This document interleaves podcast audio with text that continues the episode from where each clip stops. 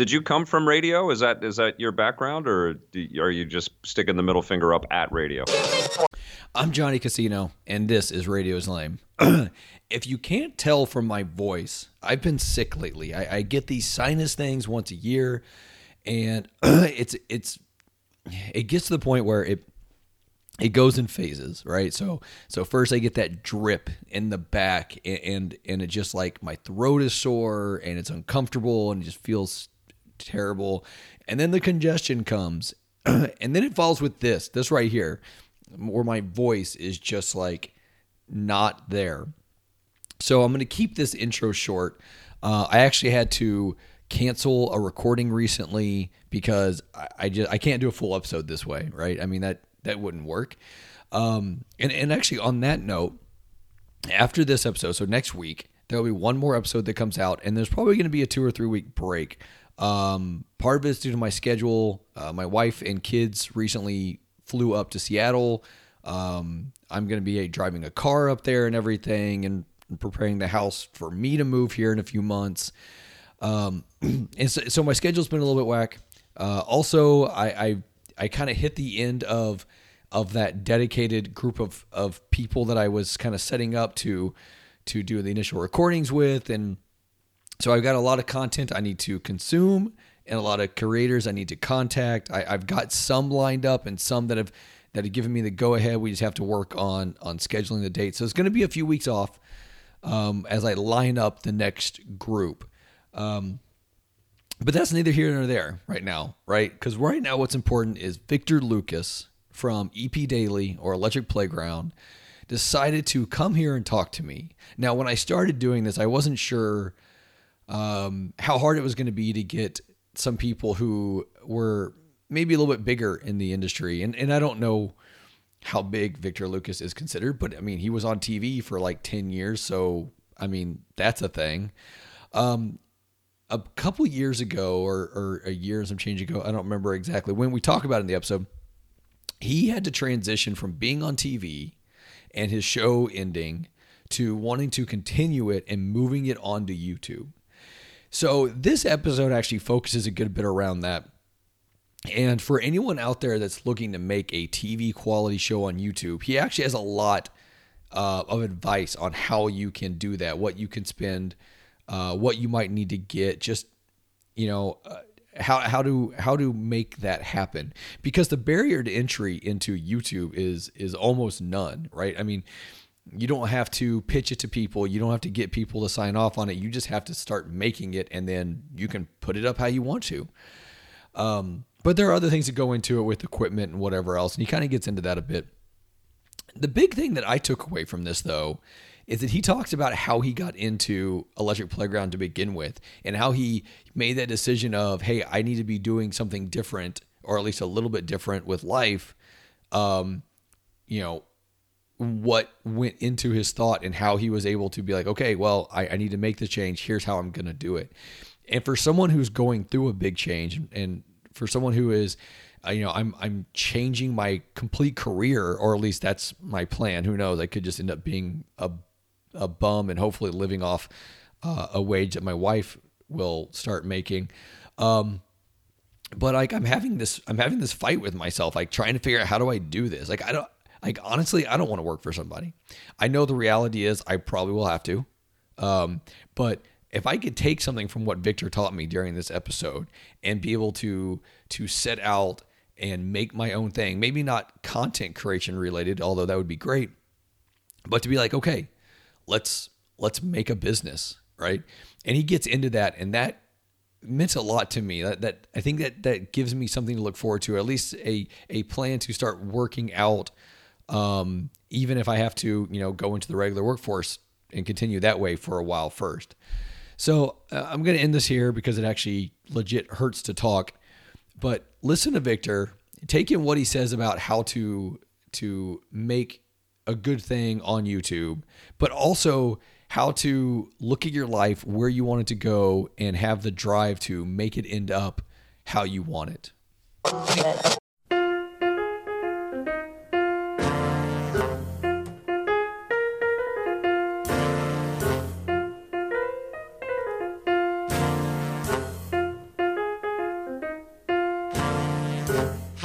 Vic, I, I wanted to have you on here. Um, probably for a while, but I wasn't sure. I needed like a transition to be like, hey, you should, you know, here's why maybe you should come on here. Uh, luckily, going through, uh, you know, some other people, Scott C. Jones from uh, a few weeks ago, as the time this comes out, all that stuff kind of led me led me a nice little connection there. So that's awesome. But what I wanted to talk to you about is you've been you've been for years been doing a show EP Daily or Electric Playground. You have recently taken that into YouTube. Yep. And I kind of want to explore like how how that is and how other people can do something like that. So not to go too deep into it, I'm kind of curious how did the initial thing start like the Electric Playground, the TV show and everything? Like how did that all come to be? Uh, it was an idea that I, I, I kind of, I- created the idea based on wanting to figure out what I was going to do with my life, and it was looking at. Uh, uh, I was an actor, and I was looking at, you know, waiting for someone to kind of discover me and give me an opportunity. I had trained and spent, you know, some real dollars on uh, getting an education to be an actor, and I was a pretty good actor, and I did get some work, but I, I really kind of hit on the the notion that listen i'm going to be giving over my future to you know the will of other people. And somebody giving me some kind of a big break and i said yeah, there's got to be something else i can do. So i wrote down a hundred different business ideas that i could start. Um, i was a waiter so i was making a little bit of money doing that. Uh, and i encourage anybody that's you know trying to build any kind of a dream to uh, look seriously at getting into the waiting profession and becoming a server because the uh, the tips come in handy and the sort of time and, and hours around a schedule like that give you a lot of time to think of other things to do. And uh, anyways, I wrote down a hundred different ideas, and the one that I really thought made the most sense was a, a television show that kind of went behind the scenes of the video game industry and and uh, reviewed these games in a uh, uh, a fashion that didn't look like they were. It was an infomercial. Yeah. And uh, it was basically taking Entertainment Tonight and Siskel and Ebert and saying, why isn't there a show like this for the video game world? I, I wanted that show, and I felt like millions of other people would. And the numbers back me up. So I took all the data of how big the business was, how many magazines were on the racks, how the website, uh, the video game websites were starting to grow, how the video game technology itself was starting to look a lot closer to what we were seeing on the big screen you know, like uh, the Pixar movies and stuff, at least in the cut sequences on Saturn games and PlayStation games and Dreamcast games, they were looking incredible. You know, actually, Dreamcast was a little later, but it was. Uh, uh, it was a pretty clear pitch, and I walked into a lot of rooms by myself. Had never produced anything, uh, but I'd had a lot of comfort with being able to communicate with people because of the experience of being an actor and and being a waiter and I was able to carry myself with a you know uh, an honesty and and um, and integrity. I, I recognized early on that you know if you go in uh, to any kind of a business relationship with people, you have to you know lay out what the plan is and then commit to that plan and then deliver on that plan. And Yeah. one of the great, greatest pieces of feedback that I ever received was at the very first E3 when we were still building our relationships with the video game community. And there was a PR person working for Sega, and he said, I like you guys. You always do what you say you're going to do. Because at that time, we were, you know, shipping out articles or shipping out demo tapes or whatever. We weren't on television yet, but we knew right from the get go that if we said we were going to do something or be somewhere, or deliver something or produce something, um, we did it. And uh, that was true all the way along. And so we, you know, I, I went off and pitched the concept to uh, potential production partners in Vancouver and really quickly realized that not a lot of indigenous television content gets made from this city and delivered out there. That's starting to change for sure. But then I, um, so I, I, I picked up on that and I realized, look, I'm going to have to kind of do a lot of this legwork myself. And so I, it was a two pronged thing of uh, going to E3 and NATPE, which is the big television uh, um, convention where a lot of uh, syndicators from around the world and television uh, stations from around the world would come and look at different types of content. We'd go to shoot stuff, but also to have meetings with uh, potential broadcasters. And then I physically went to television stations, and, and our first deal that we signed was in a station just a, across the uh, U.S. border in Bellingham, Washington, which um, uh, delivers and carries into the Vancouver market. It's called KVOS. And we sat down with uh, the general manager there at the time, David Reed, who, uh, thank you, David, uh, wherever you are. Uh, but he, we showed him our demo, and he loved it. And And he said, Yeah, I want to do this. I'd like to do the show. And I said, Great. Can we get a letter from you? And he said, Sure. When, when would you like it? And I said, How about right now? And so he proceeded to sit down at his desk and write up the letter that he was going to carry Electric Playground and signed it right there. And that was our first uh, station that we had signed.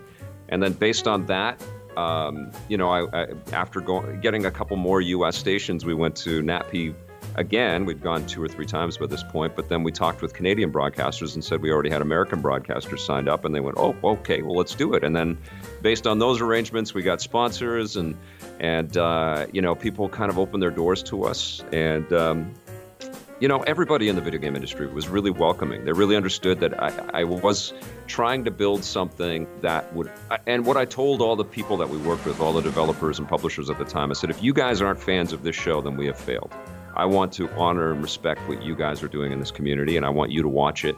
And uh, and they did, and people really, you, you know, like we really delivered on on on what we wanted to do. And it, it wasn't just me; it was the the group of people that I was able to uh, you know, align myself with and, and uh, hire and bring on board. And I've been incredibly fortunate, but also I, am pretty good, I think, at, at, finding good people and giving them a lot of agency to kind of develop their own, you know, abilities and persona. And, uh, and, and I hate to use the word brand because I feel like people are so, you know, they're in such a big rush to make themselves a brand. But I don't know. Like I'm, I'm very I'm very happy and very proud of, of the fact that we uh, we did something that was very hard. People people are in front of the camera all the time now, and I think that there has been this kind of dismissive attitude about how difficult it is to broadcast out there. But in, in the mid 90s and prior to, to that, it was there was a ton of channel constriction. The costs of the tech, of the technology were incredibly high, and uh, it was very difficult to convince people to support concepts that would allow you a platform like we had with Electric Playground on television, you know. And I see everybody just always talking about the death of television and, and that we're moving, we're in a post TV world and cord cutting and and I, you know I agree with big chunks of that. But the, the the beautiful thing that television provided me as a content creator is this. Uh, the stage, this shot, this shotgun kind of blast to a lot of people that was pre-built. You know, like yeah. it's it's easy to put a camera in, in, front of your face and start streaming to YouTube or Twitch or whatever, but it's difficult to reach families. It's difficult to get a whole group of people to sit down and watch your content together. And it took us a long time on television to be able to do that, but we eventually did. And uh, that's why I will always have mad respect for the television industry and why I miss that. It's not just the budgets, it's not just the ability to hire my friends and put a lot of people together that I really respect to build all this material, but um, what I miss about the TV age is that the way that people consume television is kind of in a group. You know, people will walk into a room and they'll see somebody else watching something and they'll get caught up in it. And we introduced so many people to the video game world that had just this peripheral, tangential kind of appreciation for it, and we changed minds. And I feel like the video game industry is doing a terrible job at changing minds. You know, hmm. like Kimmel is running a segment right now. It's this big funny segment of parents turning off uh, kids playing Fortnite, and they're freaking out and screaming, and, and, you know, so they're turning off the TVs on on these kids, and they're and it's funny to watch these kids have these uh, tantrums, but you know, they're not exploring the why Fortnite matters mm. on television anywhere. You know, that's not Kimmel's job, but on TV anywhere, no one is exploring why Fortnite matters and why it resonates and why kids have that appreciation. And I don't feel like you know mass media and you know this it's endemic to media just struggling in general, but I feel like the games business is not doing a good job at uh, um, you know connecting with groups of fa- like family families and getting people to watch this stuff together so that there is more of a cultural appreciation for it. But, you know, I say that, and I also understand that it's incredibly difficult to get any group of people together to watch anything now. We all have our own oh, phones, yeah. you know, our own screens uh, on us all the time. Which, to answer your question, transitioning to YouTube, that's been a big. Uh, that's been a big revelation for me is the um, the instant connection with people as we're putting our content out there, and I've been loving it. It's been really, really a great education and, and a great, um, uh, you know, a, it's been a great reward to to uh, honestly engage people that are watching our material in the material that we're making in real time is uh, is profound for this guy that that cut his chops on television. It's really cool. So. a, a couple of things, you know, struck me during during what you just said. Uh, the first one is, I, I, know a number of people that make shows, make podcasts, YouTube stuff that are that's good, right? But they just mm-hmm. they they don't ever get the following. Like they have a quality product, and it's just no one is seeing it. Yeah. And you know, I I'm not. I'm not someone who likes to, you know, at the end of the show be like, yeah, okay, rate and rate and subscribe or rate and share and all that stuff. Like I just, I feel weird asking people to do that, right? Yep. With anything I've done. Mm-hmm. Um, which probably explains why no new people find my shows until I have a guest on who maybe some of that guest followers will see it. Sure. Uh, um, but man, like you put yourself on TV, like you're on a channel that someone else might be watching what's on before, and they're like, ah, I just won't change the channel yet. And then all of a sudden, like you just have these people that just unexpectedly stumble across what you're doing. Yeah. Man, that's that's it. I I think we solved the problem here. I just need to be on TV to make this work. well, I mean, it, it, you know, with the understanding that TV has changed and the the the, the broadcast industry is very risk averse right now. Um, and you can see a lot of the same formats over and over and over and over again, uh, which is incredibly frustrating. And I feel like the, the, television business has waved the white flag to the internet. Yeah. You know, they're kind of like the uh, um, the creators of their own demise by the way that they shepherd their content and lock it off. And I, you know, I have some pretty big ideas around all of this stuff, which come from some understanding, but not all of the understanding, because I never was an executive at a, at a broadcast, at a broadcaster. Uh, but you, you, know, my vantage point. I mean, even if you look at CNN, right? CNN is in um, the news business, and if you don't have a television um, uh, provider uh, relationship, like if you don't have a contract with a television provider, at least in Canada, I don't know if this is true in the States, if you click on the CNN Go button, you get a 10 minute kind of taste of the live mm. broadcast. And th- that just seems antithetical to what you're trying to do. You're trying to sort of bring this information out to as many people as possible, and that just seems silly to me. And I, it's really hit me that, and and they're advertiser based, so why wouldn't the advertisers just want that, um, you know, access to consumers everywhere if you're in that business? And I feel like information is different than scripted content. Is different oh, than. Course and and I feel like it should be treated differently in the age of the internet. And I, I, I feel like that was one of the issues that we had working with television as it was transitioning to this new this new um, way that we consume m- material. That the TV just wasn't ready. And I was pitching our partners, uh, you know, some pretty progressive ideas around all of that stuff, but they just weren't ready. And I feel like you know, I was told that how can we compete with the internet? And what's been clear to me is that the internet is just trying to be TV. You know, the internet is just mm-hmm. trying to get enough eyeballs to justify the expense to spend eh, to have enough equipment and people to make good television style programming.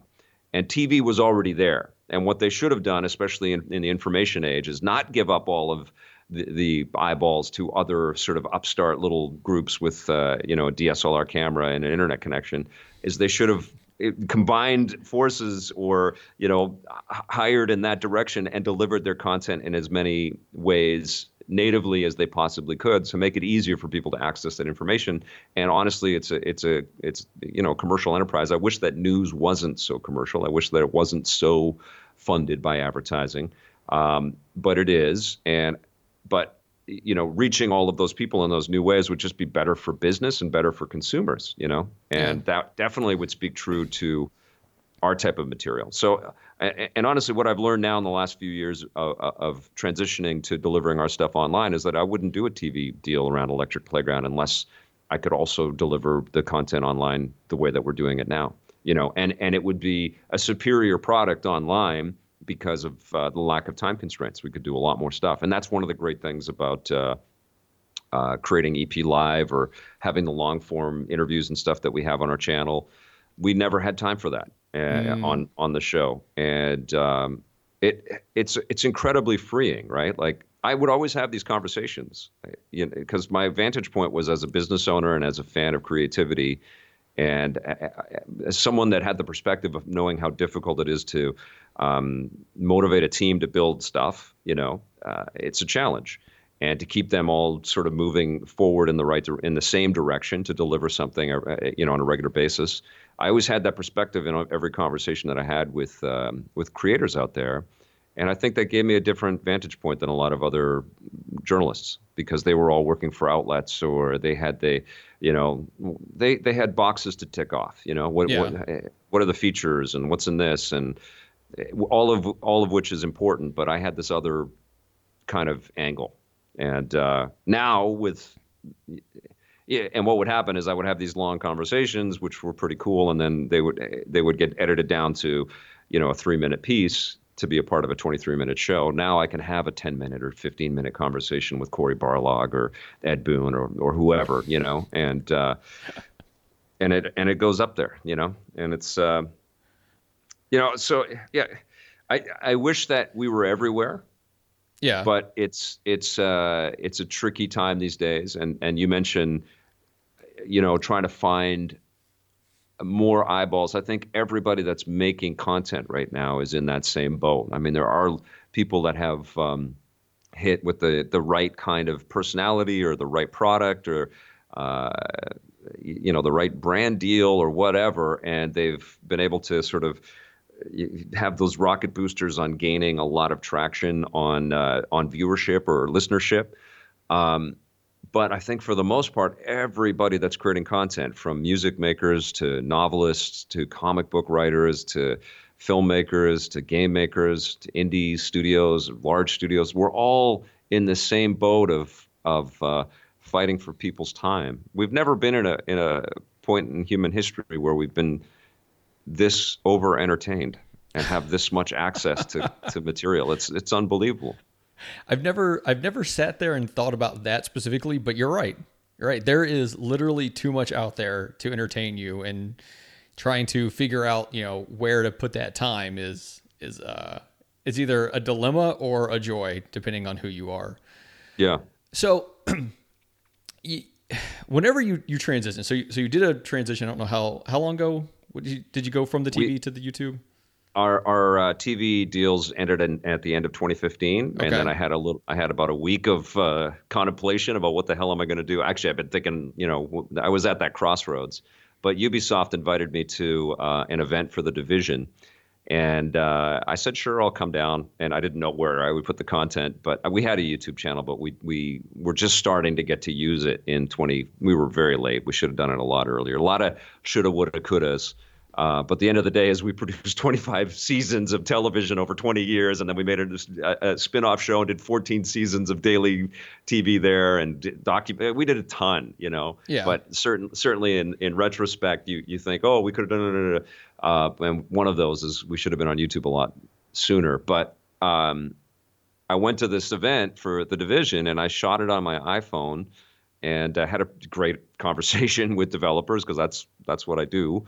Um, and I put it together and edited it and posted it on our YouTube channel, and and uh, it, got some traffic, and, and people were talking about it, and we were being quoted on different other websites. And I was like, I guess I, I I could just post videos here. I guess that's what we could do, and uh, and so we we did, and and I you know I hired um, Blake back, uh, Blake Siefkin, who's who's been working with us for uh, you know about a dozen years, um, and then I.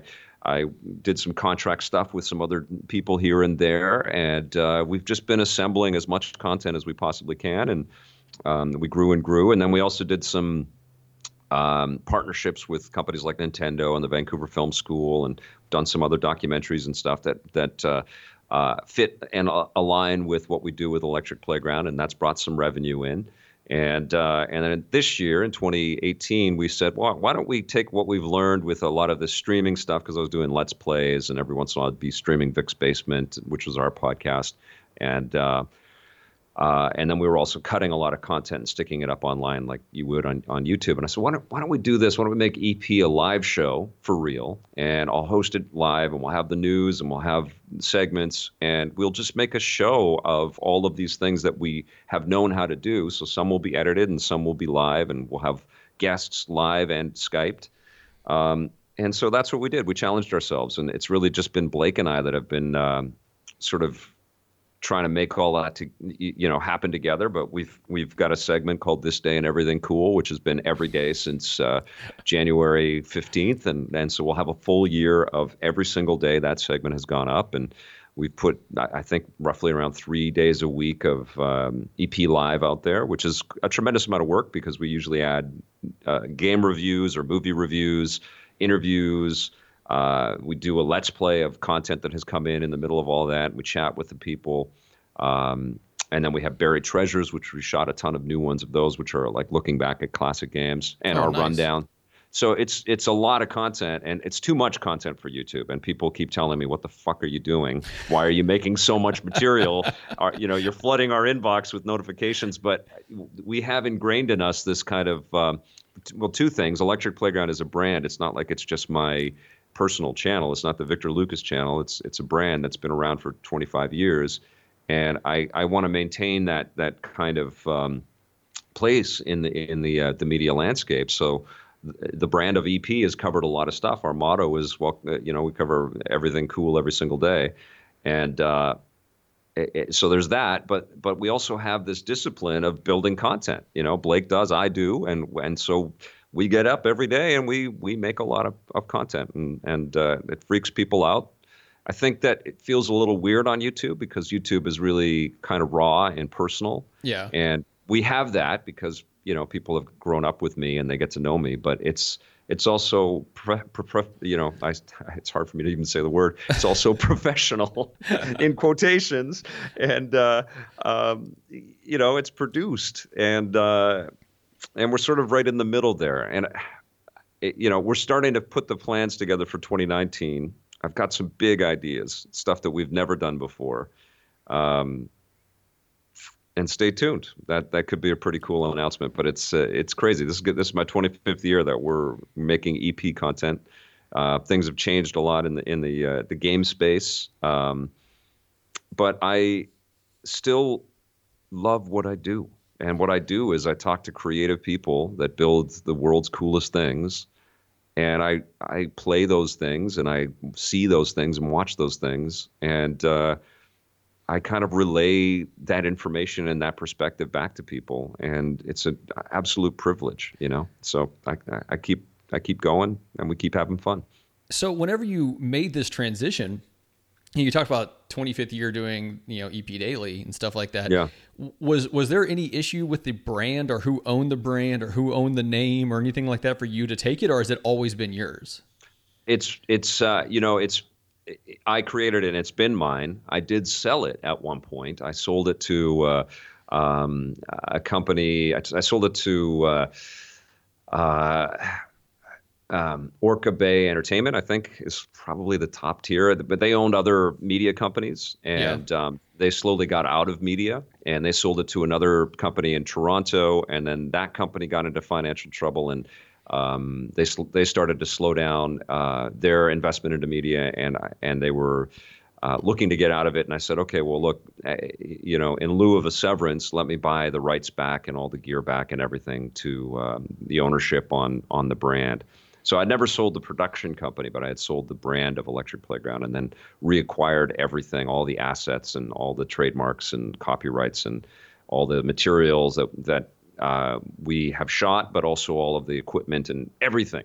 So I own it all, and now I have this this massive library of content that I'm I'm a little stuck with what to do with. Um, it's the most exclusive material in the world because we were the only one doing what we were doing for a long time, like from the mid '90s until uh, uh, probably until G4 started. I think you know maybe a little X Play would do a little field reporting and stuff, but they were really mostly studio based. But EP was always a uh, out in the field, visiting studios, uh, you know, uh, sitting down with developers, getting them sometimes to do some pretty crazy stunts and silly things. But uh, we we had a, in- incredible access right from the beginning. So I've I've put up five seasons of EP on our YouTube channel, uh, starting with our first one in 1997.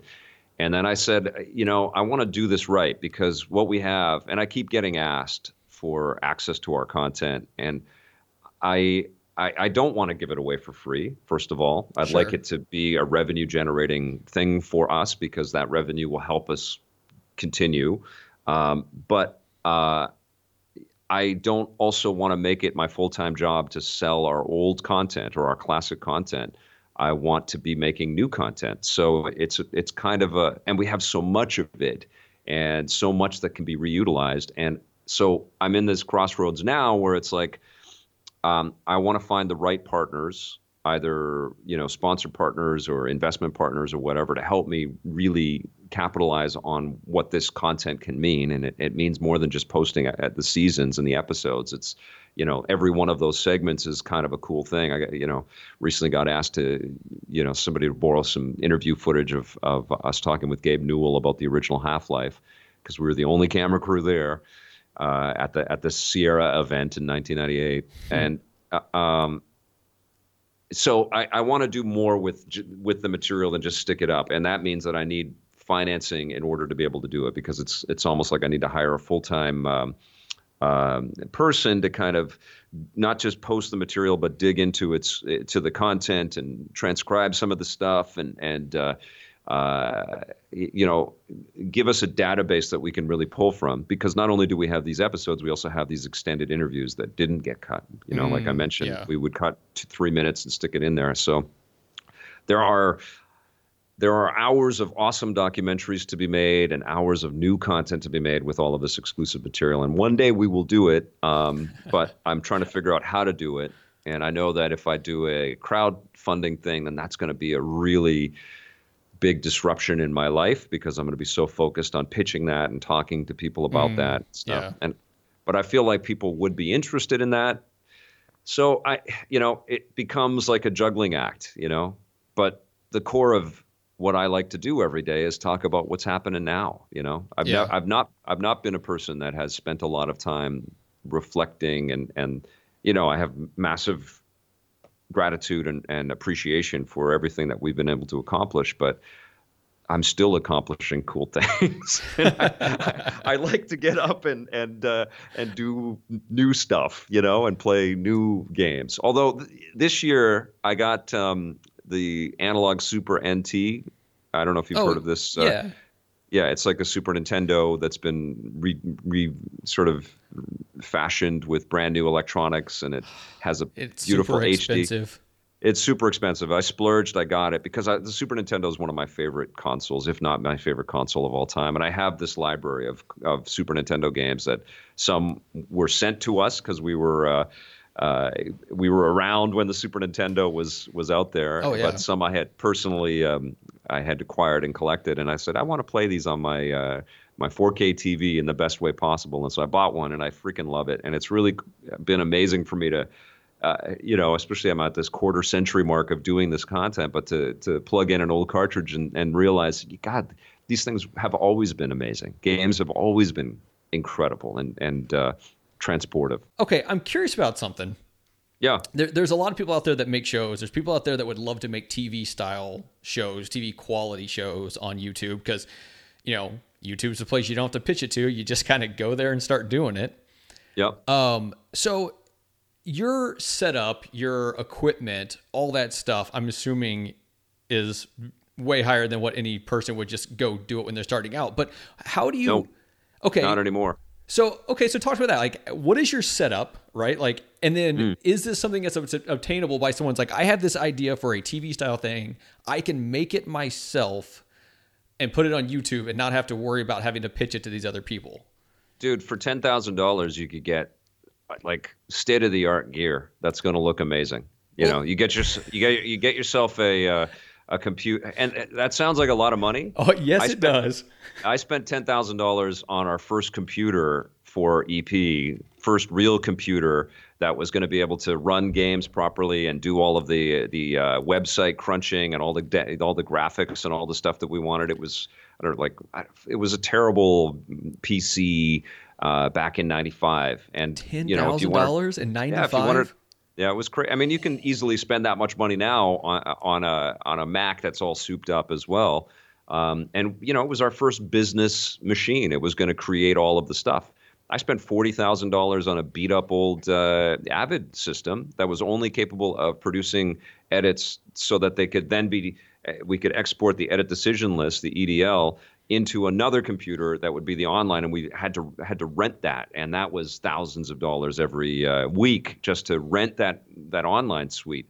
Now you could spend. Uh, you know, a few grand on a, a, great PC or probably four grand on an awesome Mac, and uh, maybe, maybe, a little bit less. You know, Macs cost more. Uh, get yourself the uh, Premiere uh, suite. you know, you pay fifty bucks a month or whatever, which is an incredible deal, I think, because of the um, uh, you know the amount of after shipping patches and updates and things like that. You know, yeah. It, it it's a it's a monthly expense, but if you're a creator, and I've spent thousands of dollars on licenses on seats, you know, because I've, at one point we had uh, I don't know 20 editors and we had 20. Um, we were on Final Cut. We were on Avid. We were on. Uh, I don't think we. I, no, we never got to Premiere. Premiere Pro really has just been kicking butt in the last few years. But we we did Avid and Final Cut, and those were, you know, thousand, fifteen hundred dollar software programs, and we had to buy those outright, and then we'd have to update those in a couple of years or a few years. Um, you know, our first Betacam cost us a fortune. Uh, it was a good camera, and video cameras were very expensive and and uh, and robust and and uh, got us good images. I spent seventy five thousand dollars on a on a um, an HD cam deck because we were the first production company to make an HD video game show called The Art of Play for Gameplay HD, and we needed we needed to deliver an HD cam, and the tapes cost two hundred dollars each for an hour, oh, and Jesus. we bought we bought a deck that cost us seventy five thousand dollars, and uh, it's probably worth five grand now, maybe you know if we're lucky, and uh, but that was the cost of doing production. Now, I we upgraded to uh, Panasonic GH5s this year because I I don't have the the TV budget, so I can't I can't just go willy nilly splurge. We have a lot of our HD cameras and stuff from the uh, the TV days because we eventually ended up on XD cam, good video cameras, but they can't compete with what you can do on a DSLR. You've got interchangeable lenses. You've got, uh, um, you, you, know, like broadcast quality audio input stuff in there. Now you can get little att- attachments that stick on the hot shoe, and you can stick in XLR mics. Everything has dropped. Microphones have dropped. Uh, you know, we're living in the age of the broadcaster for sure, like the individual broadcaster. And if you spent um, a couple thousand bucks on it. You don't even need to. The, the Canon M50, from what I've been reading right yeah. now, is probably one of the best vlog camera deals you can buy. It will shoot 4K super cropped um, at only 24p, but it's still going to look pretty damn solid. But the 1080p on it is amazing, and that's probably what most people are going to want to output and, and upload to YouTube anyways. Oh yeah. Uh, and you get great great tech in there. 1080p 60 frames a second down to whatever frames you got slow mo it's and that's $750 with a kit lens. And you can buy another $200 prime lens and stick that on there you're going to get amazing shots. That's why youtube videos look better than tv you know that's why there's so many channels out there that look so incredible. People have just invested and they use it for personal and they use it for professional and sometimes a lot of these people are wedding photographers or or um, you know they shoot commercials or you know, they, do brand deals or whatever. Uh, but all of that gear the gear is not the barrier at all anymore. If you are making that your excuse for building content you are, are um, it is just an excuse. You are losing the plot. Go out find a job get yourself 10 grand put it in a in a, a, a savings account and then spend that money on getting yourself really, really set up to produce whatever the hell you want. Okay, so there's there's something I'm realizing as as we talk through this. Yeah. So part of it was was that statement right there. If yeah. if, if this is your excuse, get a job, put this money into savings, use it to do this thing, right?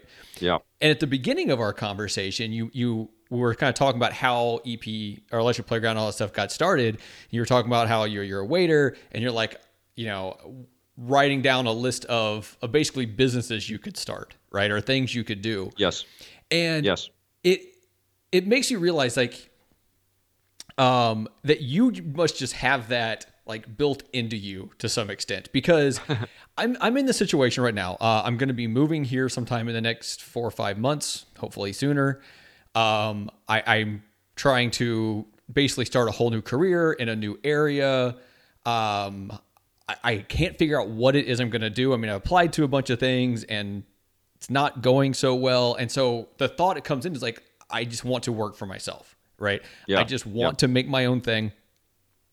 And and I sat there. I'm like, okay, I'm, I'm smart enough. Uh, I have an education with business school, uh, and a few other things. But I'm just like, but what's the idea, right? Like, Yeah. what's the idea? And so it's impressive to me that you're just able to be like, all right, well, I got you know one of you know make this list of one of these things. Like, oh, okay, no one's doing this. I'm just gonna go do it, and you did like that. Yep. Like, and that still holds true. I mean, the only thing, Jonathan, that you're you're in, and and I, uh, you know, I, th- I definitely think about this for for uh, you know creators and young creators out there.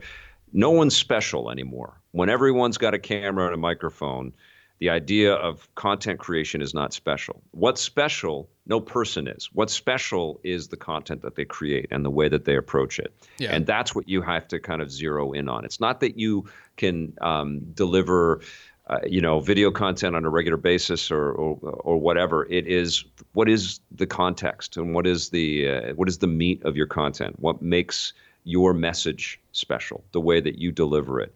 Everybody should be.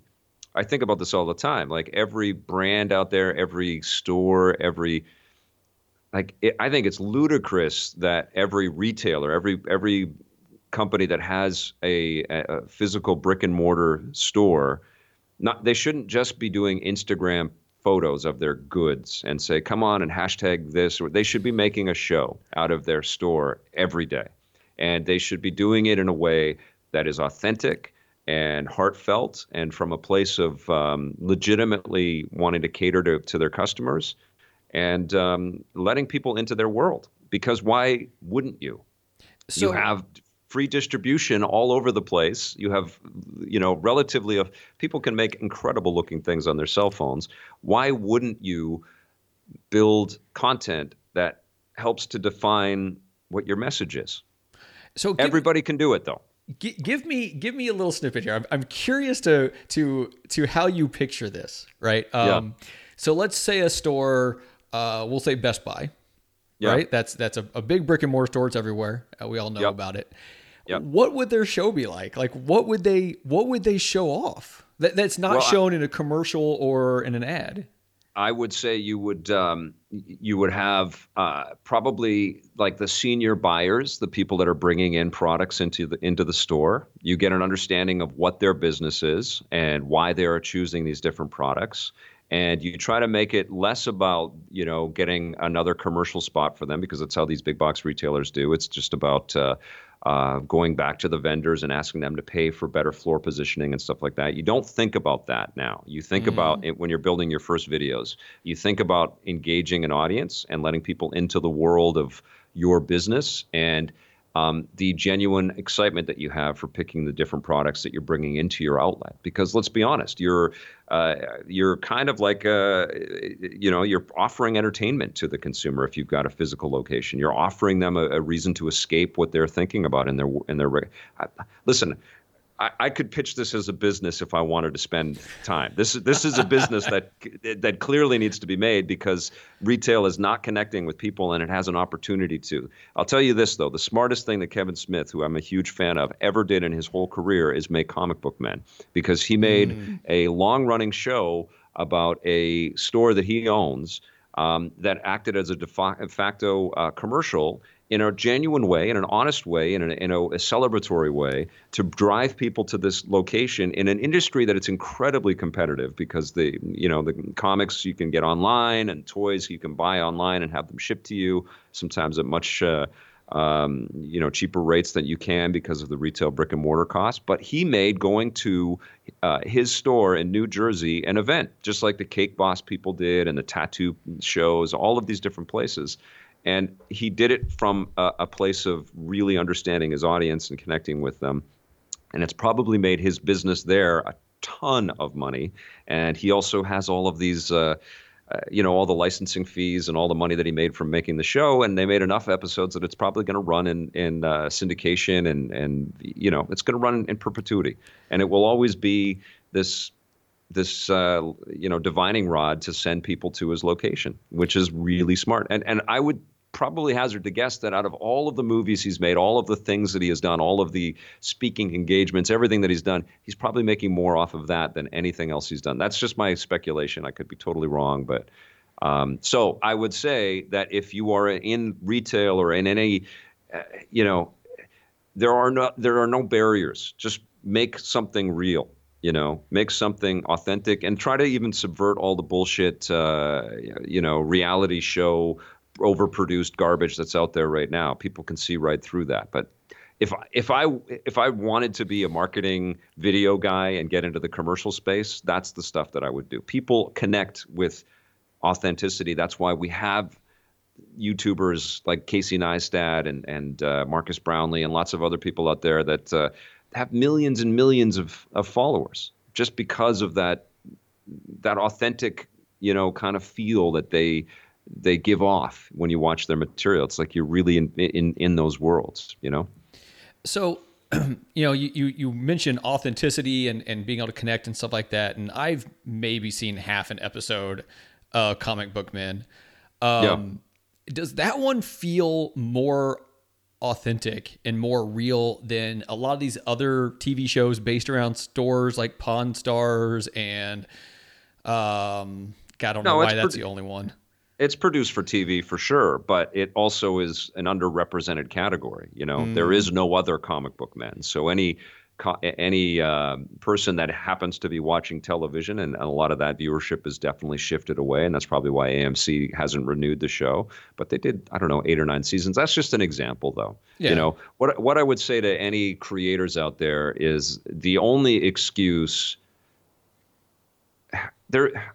There's no there's no excuse really. Like if if you want to build stuff, it's it's sitting right there you know these distribution mechanisms and these different ways and honestly like as an employer as somebody that's hired lots and lots of people to build content with and to you know um, work with them to to engender their creativity and to encourage them to you know come up with lots of great ideas and and uh, contribute I, I know that now I would never hire anybody that isn't already doing something cool on on YouTube or Twitch or whatever. You know, I would never do it, and I would never hire a person that is thinking that they've only they're only coming into the company for one job. Especially somebody saying, "I'm I'm just going to be good in front of the camera." I would mm. never hire that person.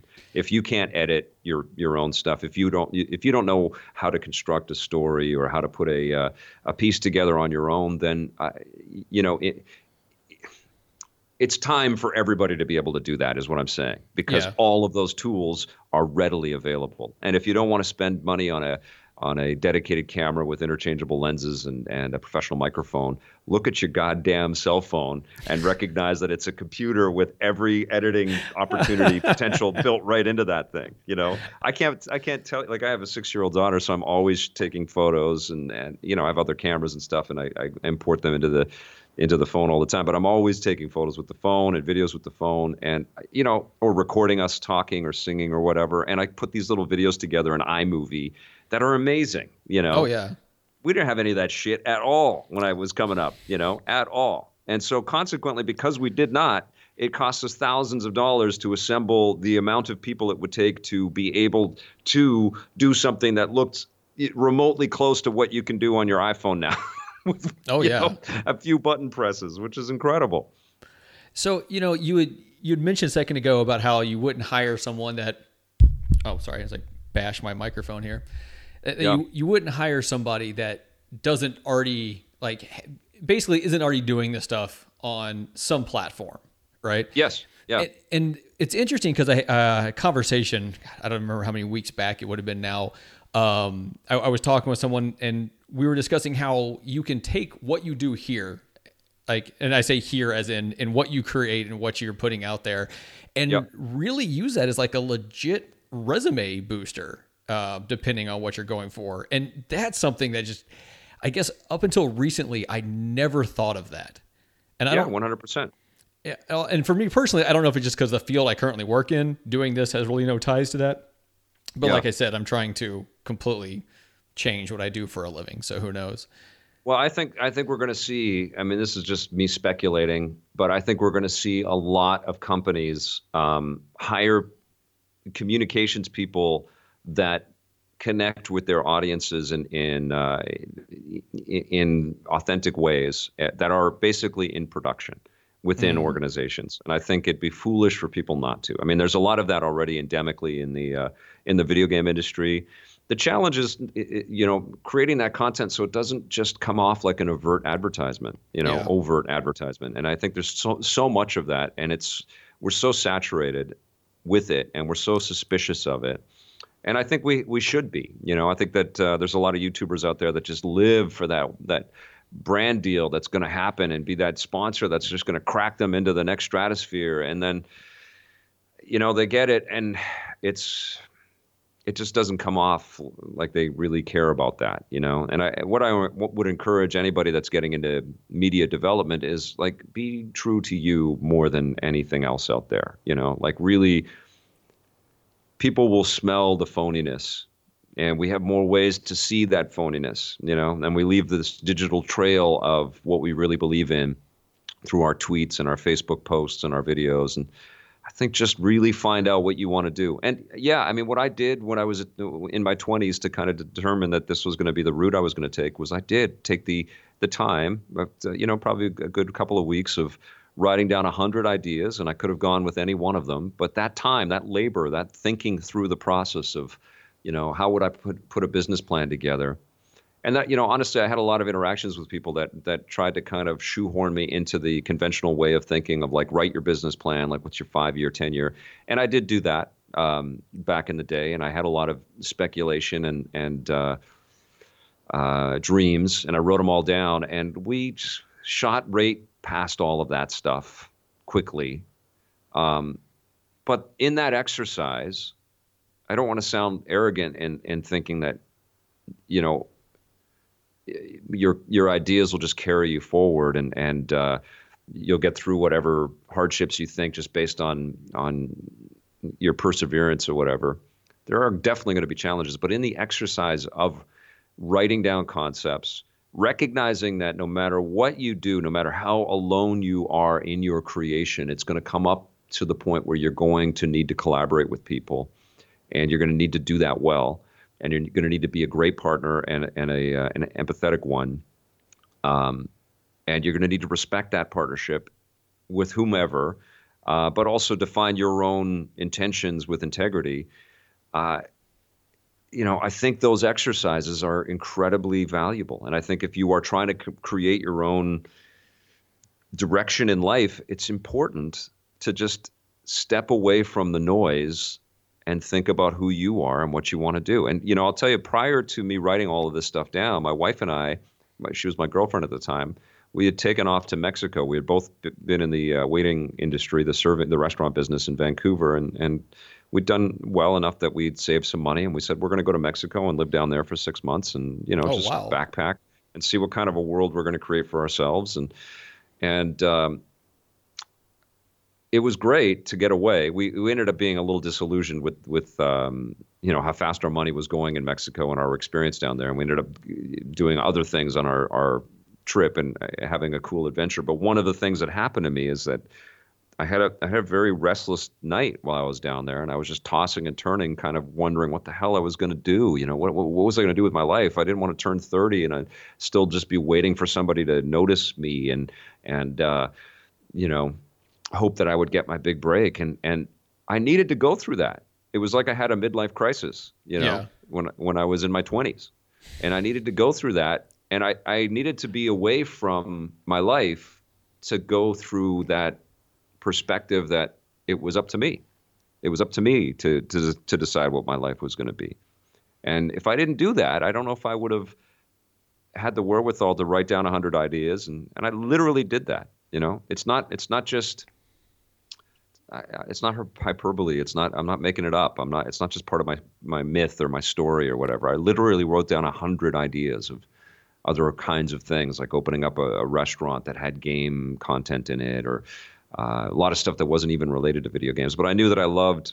Um, I loved video games and I loved uh, acting and, and the, the film world, fan, you know, fantasy and escapism. I, I, I, I'm a child of the 70s and 80s, so uh, you know I grew up with George Lucas and Steven Spielberg inventions, and uh, they were so inspiring. You know, Star Wars came out, and Superman came out, and and Indiana Jones and Terminator. All these things they defined what I wanted to do with my life.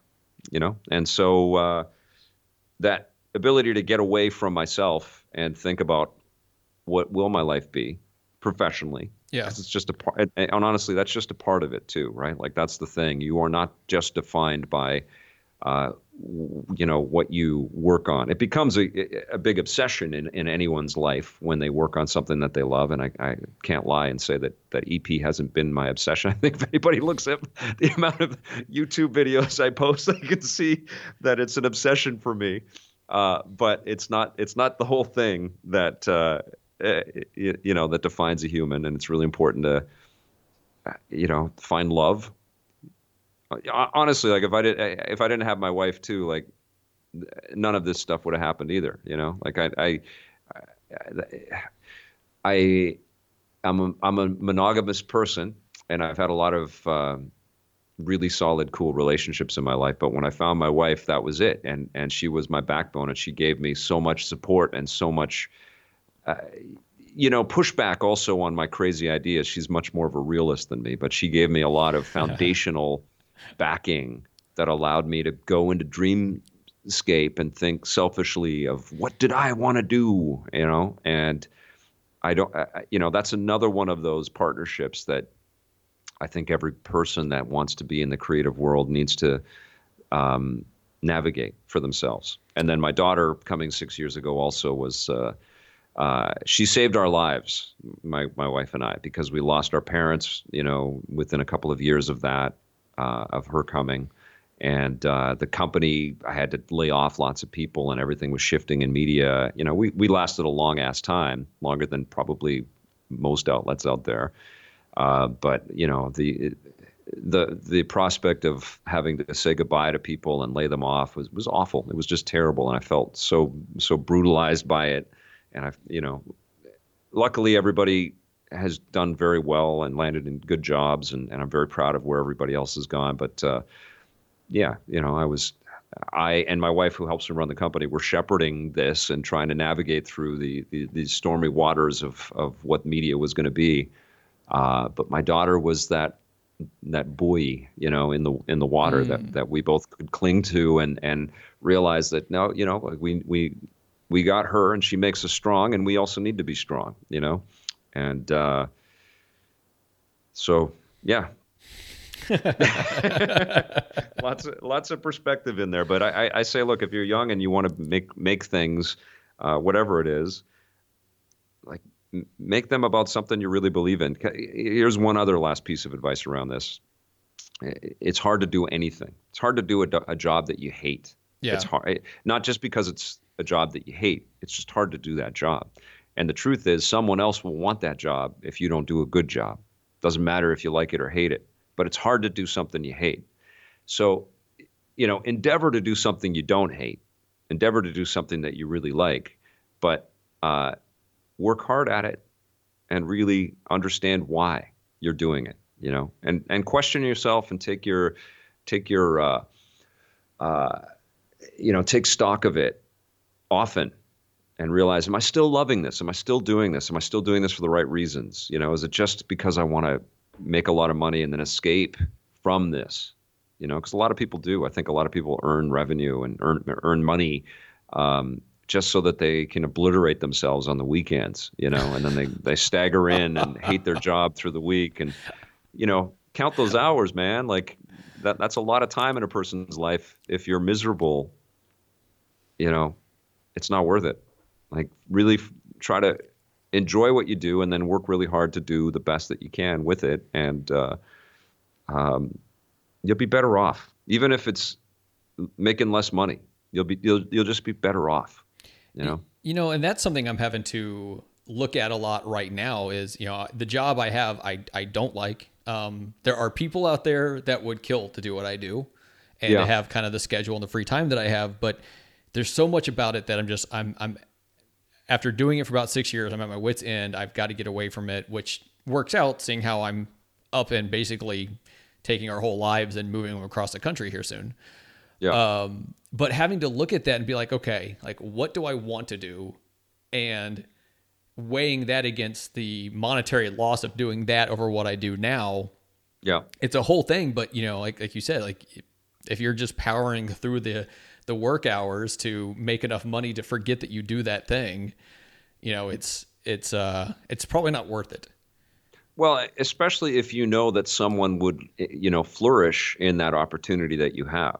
I think it's important, though, if you're working for a company, to put yourselves in the owner's shoes and to realize that the owner, you know, depending on the company, there are, I think, some some crappy owners out there and some crappy companies that that uh, the executives make, you know, 50 million times more than the the people that work for them and that sucks. Um, but I, think it's important for the individual to put themselves in the in the owner's shoes and to to you know think that most companies, I would imagine, they're just trying to do right by their business and make a profit and pay their people. And I think a lot of owners uh, get kind of boxed into this this like, well, they're the man or they're the bo- the big boss, and they, they just care about their money. And I I think you it, it's important to especially if you've got entrepreneurial ideas f- for your own business it's important to put yourself in that perspective and in, in, in, that other person's shoes and and really recognize their their um, their merits and their faults and understand why they have these deficiencies um, and you know if there's a way to change that if there's a way through conversation or or um, through meetings to help to change the uh, the environment that you're in for the better so that you won't feel like you're being um, buried under work that you hate then I, I, say try you know you know and utilize the the the values which is of staying in a job like that which is regular pay and and uh, you know some medical help or whatever whatever the the benefits that you have for working in a company utilize that to help build a better life around your work but endeavor to try to go into that job with a with a better, healthier kind of perspective if you can. If you feel like you can't, but you know that other people would like that job, then yeah, I'd say get out of the way. You know, don't yeah. waste your life. Get out of the way and and uh, um, you know also take stock of of what your merits are to another business, but understand also as I'm speaking as a business owner and someone that worked with business owners that I really learned from because they were shitty uh, but I, speaking as a business owner, is that you, you know, like it's not easy to run a business. It's not easy to have employees and to make sure that the payroll is covered. And and this is something that I, I bring up a lot when people say, "How do you do a TV show?" And like, what do you want to like?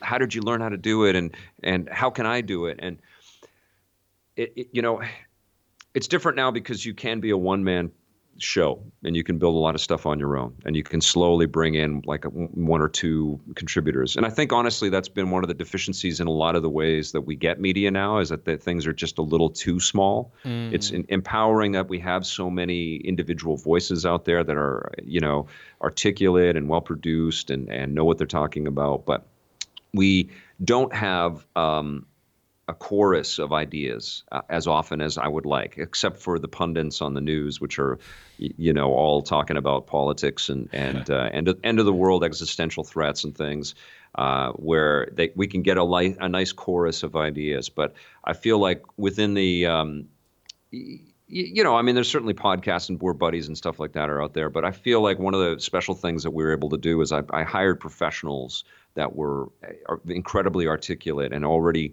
working in um, in their respective fields. Great writers. That you know, I didn't hire uh, just spokespeople, you know, or or actors. I hired people mm. that really knew what they were talking about, and I loved that. You know, reviews on the run and and EP Daily and uh, you know the the content that we provided was was crafted by really smart people uh, all with the power to to you know communicate and share their their wisdom and and uh, you know people could watch in real time uh, you, you, know a, a, truthful conversation unfold that was really beneficial to them.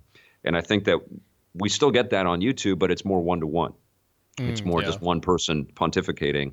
And a lot of times it's totally just conjecture and hearsay, and it's news about news about news about. It's almost like the old. Uh, tin can thing, you know, where it's suddenly the story completely changes because nobody's actually talking with the source. Um, but I, I feel like as an employer, if you are thinking of building something and hiring people and growing, like it's two different deals. It's two different businesses. The the business of creation is a real business. It takes all. It's all consuming. It, it, it takes a lot of time out of your life to kind of conceive of things and to go into production on things and to track down people to talk with and to think of the travel or whatever aspects of your creativity are are, are going to be you know whatever's involved with that creativity but it's another thing and a whole other business and a very time consuming business to make sure that your staff is okay and that they're getting paid enough and that mm. they they they or their payroll is never skipped and if they're sick often why is that happening? Are they okay? Is it healthy? Are they healthy? Or you know are um, are they going through some tough stuff in their personal lives and bringing that to work? Are they getting overworked? Are they too stressed at the you know? And it's it's you know I, I, don't I don't honestly I don't feel like people are going to be thinking about that too much because I don't I don't know if building a media business in this day and age is is uh, the dream for a lot of people out there. I think people people just want to build a YouTube channel and then if it makes lots and lots of people lots of money they can hire an editor. Um, and, but I, you know if if you're trying to build a TV show, recognize that you've got you've got two businesses that you're building at the same time. And then honestly, because of the relationship with the broadcaster and the sponsors, it's almost like you're building four businesses. You know, Man. it's uh, it, it's a lot of it's a lot of juggling. Um, okay, so we got to get towards the end here, and I've got something yep. that I want to I want to kind of close out discussion with. Um, I was watching through a few more of your videos today at uh, is it the EP Daily Live or EP EP Live EP Live. Sorry, I knew yep. I was going to screw that up, which makes me look like a great host. um, and you started out, and I, I, know you've you I think maybe you do this in all of them, where you're you have like dedications to um, viewers. I don't know if they're part of something specific or if they're just people that wrote in. You kind of read yep. off what they wrote in, and you kind of did the dedication there. Um, I, I've I've talked to a number of people recently about community and I think yep. this ties into that. And I'm just kind of curious, you know, now that now that you are basically going direct to them, you're you're only going to people who are basically seeking out to watch your thing, people who can instantly comment back to you, or when you're doing stuff live. How does that community die or like uh, entangle itself in there? And then with these dedications, yep. like what do you think? What do those do for you, and what do those do for like the people you're dedicating it to? Like, do you get a lot of response back on that? Yeah, I do. Uh, I, you know, I, I, think it really started. We we started to do this through Twitter because uh, we used to do the Twitter question of the day on mm-hmm. on uh, reviews on the run, and it was a way. You know, when you make TV, it's like you shoot it out in a in a you know in a in a spaceship and it just goes poof, and then it, you know it just it gets broadcast everywhere. It's in a capsule and you say goodbye and you don't know who's watching or whatever, right? So to get the, the Twitter question every day was a way for us to connect with people directly. And I think people were really excited to hear their name on television. And it just felt good for us. And we got great questions and it was great content in the show. And uh, we did a little bit of that when we started to do our YouTube stuff. And then this year with, with Live, which is all about trying to bring as many people to watch it as possible. And, you know, we're, we're struggling with everybody having busy lives and, and it's an oversaturated world and, and we're trying to do the show so it's not at you know 11 o'clock at night you know because mm-hmm. we're live so it's during the day um, and people are at work and at school uh, but one of the things that p- people are making time to come and watch our content and i thought well we need to let the people know that uh, we're seeing their comments we're reading their stuff and and uh, it, it feels fantastic to you know read the comments which are often holy crap you're still doing this? I read that comments a lot which is uh, flattering and and uh, also not flattering sometimes but uh, um, it, it's it's fun. Um, but we also have a lot of uh, youtube opened up this membership thing this kind of sponsorship thing where people can join by pressing the join button and they pay us five bucks a month which is really sweet um, it's it's nice to kind of honor that. And then the other thing that happened this year, for the first time, you talk about community and building and how important all of that stuff is. And uh, you know, one of the things that we didn't do enough of was was kind of merchandise our our content and our our brand, and we never really had T-shirts for sale. We didn't really understand because we were busy building a show and two shows, and Yeah. our team was just so focused on shipping half-hour episodes every day. We didn't really kind of recognize that hey, we could have built up an online shop, and people could have bought hats with Electric Playground on it and stuff, and this year I finally said, you know, if I don't do this, it, like, why? This is like we got to do it. It's a cool brand, and people have respect for it, and people have watched it forever. And so we we built T-shirts, and and uh, um, so people send us photos of the shirts and the hoodies and the and the phone cases and cups and things like that that they've bought, and I love putting those up in the in the content too. I mean, it works obviously as a, a way to kind of show that this stuff's available, but it's also really amazing to me that people wear our brand. You know, like Yeah. it's. Yeah, I'm not. I. I'm not over how cool it is that I've got this gig. You know, I, I've I've been appreciative of uh, appreciative appreciative of it since the very beginning, and I continue to be. Like I feel incredibly lucky.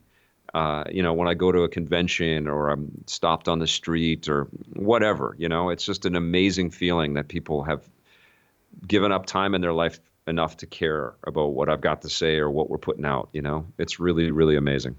Awesome. Um, all right, we got to get out of here. Been talking for a little while now. Um, first of all, thank you very much for you know taking the time out of your you know production and making and doing all this stuff uh, to come and talk to lowly old me. I appreciate this very much. My pleasure. Thanks for having me. Um, yeah. Oh man, I'm just.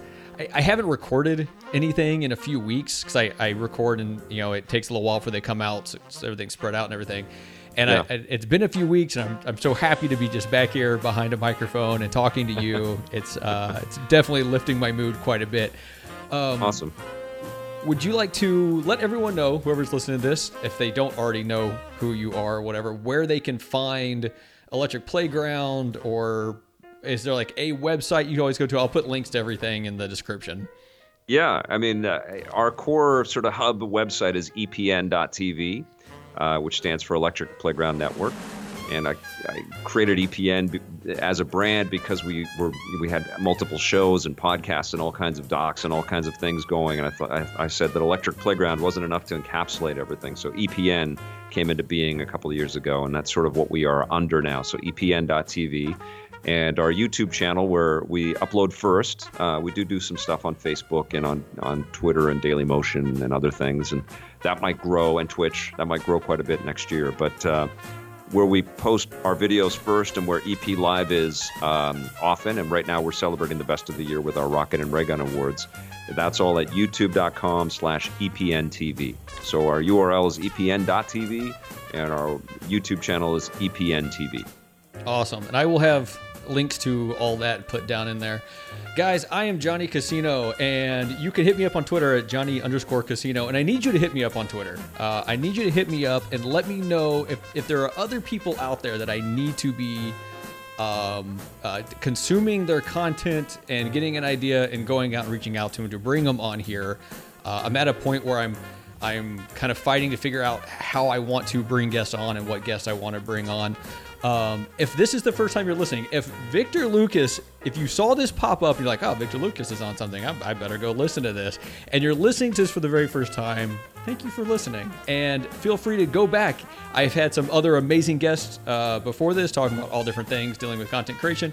And even if you're not a content creator, uh, I, I've been told it is still enjoyable to listen to regardless. Um, so we're gonna get out of here. Uh, thank you all very much, and I want you all to remember that making TV quality content on YouTube is cool, but radio is lame. Thanks, Spence.